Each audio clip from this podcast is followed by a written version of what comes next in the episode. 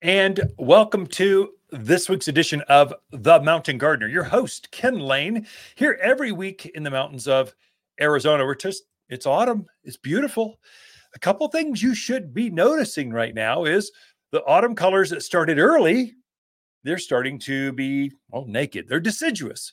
Deciduous means they lose their leaves in the winter. Evergreen is they hold their foliage.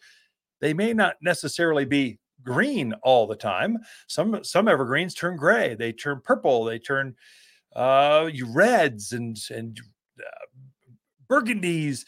They're just different colors, but they hold their leaves year round. Deciduous, whether it's a shrub or a tree, loses their leaves through winter. They need to rest. That's many of the blooming plants like lilacs and forsythia and, and a rose of Sharon and crepe myrtles. These are things that need to rest. They put all this energy into blooming, blooming, blooming. And then they need to kind of hibernate, kind of like a squirrel or a bear. They need to kind of let go, just kind of reset, gather their energy, rest for a bit, and then come back next spring with vengeance and do it all over again. The evergreens, they don't need to do that as much. They tend to rest right after they're done elongating. So, a spruce tree, Now's the time to plant spruce and, and, pines and firs and junipers. This is the peak time. Well, they tend to rest uh, from spring, summer through winter. And then they put all of their energy into bursting with new growth. They generally only they only grow one time. So a spruce tree will grow about 18 inches a year. If it's truly happy, maybe a little bit more. If it's not quite happy, maybe a little less, but about 18 inches. It's going to push that growth in the spring. And whatever you get for the spring, that's all you're going to get for the entire year. And then it rests for the rest of the year. It actually doesn't just rest, it actually thickens up those new, new needles. Uh, they, they become waxy. They t- kind of protect themselves. And that's why they're so winter hardy. Uh, they're just so robust because they've been hardening themselves off from summer through autumn through winter, and then they're forming right now new new um, I call them leaf buds, so new buttons on the ends of those branches. That's the bigger that button can be, the more growth you're going to have next spring. And so things are in transition right now. Uh, that's also the spruce trees. That's why you're putting those in now. So they'll continue, they'll root out some through the end of the year. Then they're going to flush all of this new growth. And from the farm, I mean, we've really juiced them. We've kind of got them, we want them green and rich and healthy so that when they do burst with new growth next spring, you get maximum growth. And then right after that new candle growth of a pine tree or a spruce or a fir or whatever that evergreen is, the bigger that that elongated growth is, the more the roots you get. It's just a really good, good way to go. Deciduous plants, they need to hibernate or just kind of rest for a bit. And then right now you are noticing many, many leaf buds and flower buds. So I noticed my my uh, peach tree.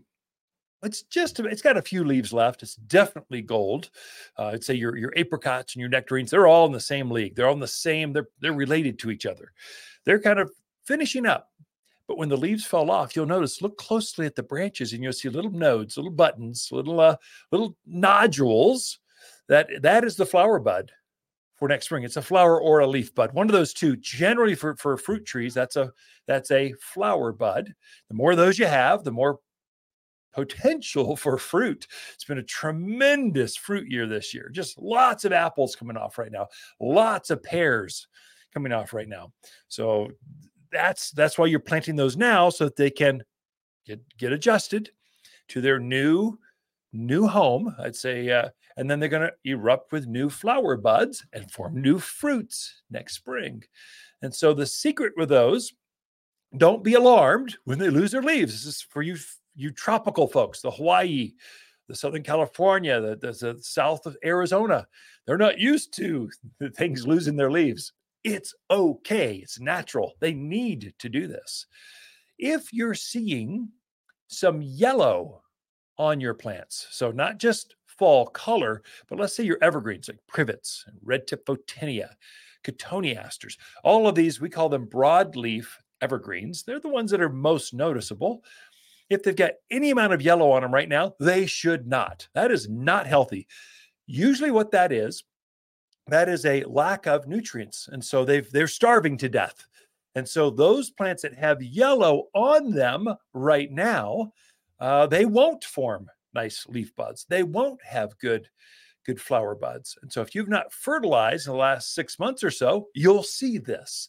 Or if you've been watering like crazy, all that food you gave it back last spring has flushed out and now it is actually gone. And so the plant is it's, it's saying, "Hey, I'm emaciated. I'm, I'm getting pale. I need some help here. Watch after me. Could you help?"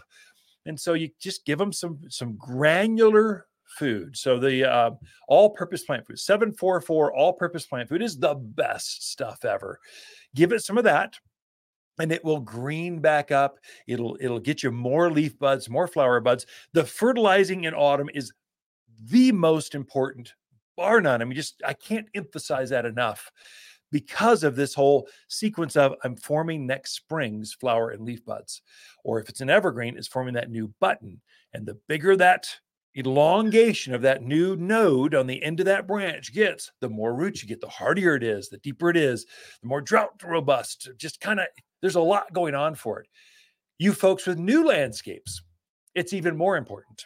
So new landscapes, because the roots just really haven't, you put in a, let's say a five gallon plant, it's kind of the standard tree or a 15 gallon tree.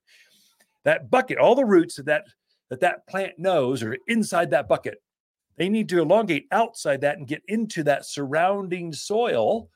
And then all of a sudden it will be very happy next spring when it gets 100 degrees next into June, first part of July. You know when the summer is, it will be, it'll go through that like it was nothing.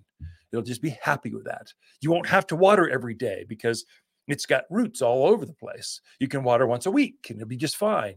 And so right now, uh, your your your landscapers are are adjusting water and so if you are if they've done that and you've got brand new plants you still those brand new plants because that root is still still defined by the bucket it hasn't elongated out those those roots should go out three four five six feet away from where that original plant roots were if that's the case they're going to be more dependent on you through winter they're going to need some supplementing this winter. So I'm telling folks right now, uh, if you're as soon as you turn that irrigation off, sometime in November, we tend to throttle back. So as plants lose their leaves, they don't need as much water. They still need water. Here in Arizona, they never shut down. It's not like the Midwest. You Midwest folks, you you don't we don't have a frost line here. I mean, the code says your your water pipes and sewer pipes need to be 18 inches under the ground. That's barely scratching the surface. Some of you folks from Wisconsin, you got eight, six foot, eight foot water lines. You're down so deep because the ground freezes. We don't do that here. And because of that, your plants, that sap will still flow even in midwinter, even in January. I mean, it was 12 degrees last night, but it will be 55, 60 degrees this afternoon. That's why it's so beautiful here. I mean, even middle of the day, it's still bright and sunny. You still see the blue sky. You can still go out and with a couple layers, go out and hike around and just enjoy the outdoors. That's the beauty of Arizona, especially the mountains of Arizona. It's the best. And your plants are happy with it too. So you'll find that they tend to still form those buds. They'll be slower, but they're still forming they're still growing they're still they're still that sap is still flowing and feeding next springs next march into february first part of march is when you see spring hit here in, in the central highlands i call it.